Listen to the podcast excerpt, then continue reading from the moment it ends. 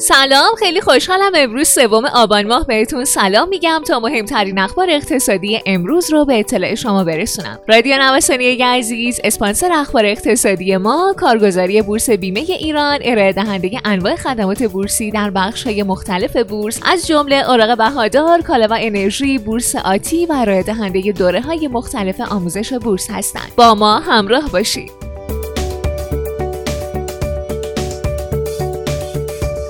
مسیر متفاوت در بازارها. در آخرین هفته مهر ماه بازارها دو مسیر متفاوت رو طی کردند در سه روز ابتدایی هفته قیمت سکه و دلار راه کاهشی رو در پیش گرفتن ولی از روز چهارم کاری هر دو سعی کردن به سوی قیمت‌های بالاتر برگردن. برآیند کار البته باز هم کاهش قیمت در مقیاس هفتگی بود و دلار حدود 7.5 درصد از ارزش خودش رو از دست داد و سکه هم افت 7.8 درصدی رو تجربه کرد. این اتفاق در شرایطی رخ داد که دو هفته پیش دلار آمریکا بازدهی 8 درصدی رو به ثبت رسونده بود و سکه هم حدود 11 درصد افزایش قیمت داشت.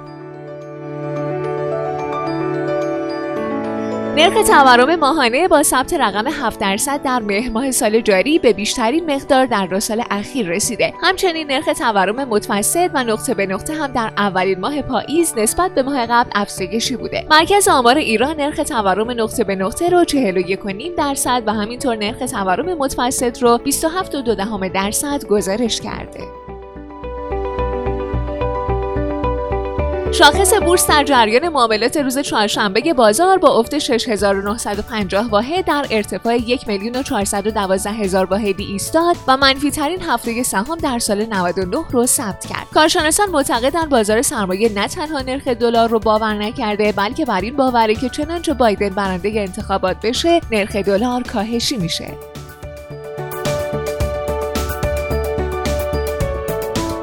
فروش بزرگ بنزین در بورس. با داد و ستد 28 میلیون بشکه بنزین با کف قیمتی هر لیتر 6600 تومان در پایان هفته گذشته حجم و ارزش معاملات در بورس انرژی ایران رکورد تاریخی جدیدی رو به نام خودش ثبت کرد. اون هم در شرایطی که تحریم ها به اوج خودش رسیده. این معاملات موجب شد تا با ثبت معاملات 34000 میلیارد تومان بزرگترین معاملات روزانه در تاریخ بازار سرمایه ایران هم به ثبت برسه.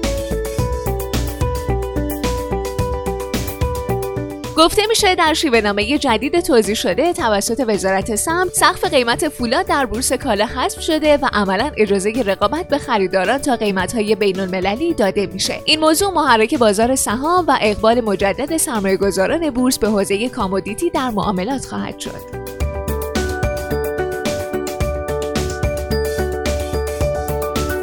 دومین رکورد خروج حقیقی ها در بورس 99 بورس تهران در حالی معاملات اول ماه پاییز رو با افت 11.5 درصدی به پایان رسوند که شاهد خروج 10500 میلیارد تومان پول حقیقی از گردونه معاملات سهام بود.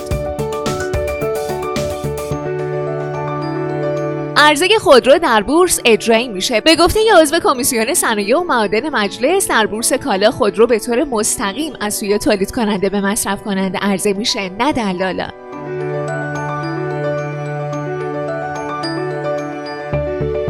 بنابر اعلام وزیر ورزش سهام سرخابی ها تا پایان آذر امسال به مردم واگذار میشه.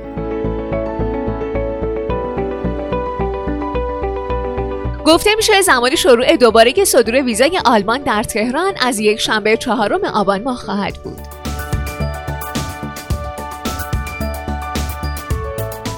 ادامه روند سعودی بازارهای کالایی. طلا در معاملات روز جمعه به رغم نوسانات زیاد تونست ارزش خودش رو در بالای مرز 1900 دلاری حفظ کنه. بسیاری از تحلیلگران به دلیل نااطمینانی های موجود در بازار انتظار دارند بازارهایی مثل طلا روند سعودی داشته باشند.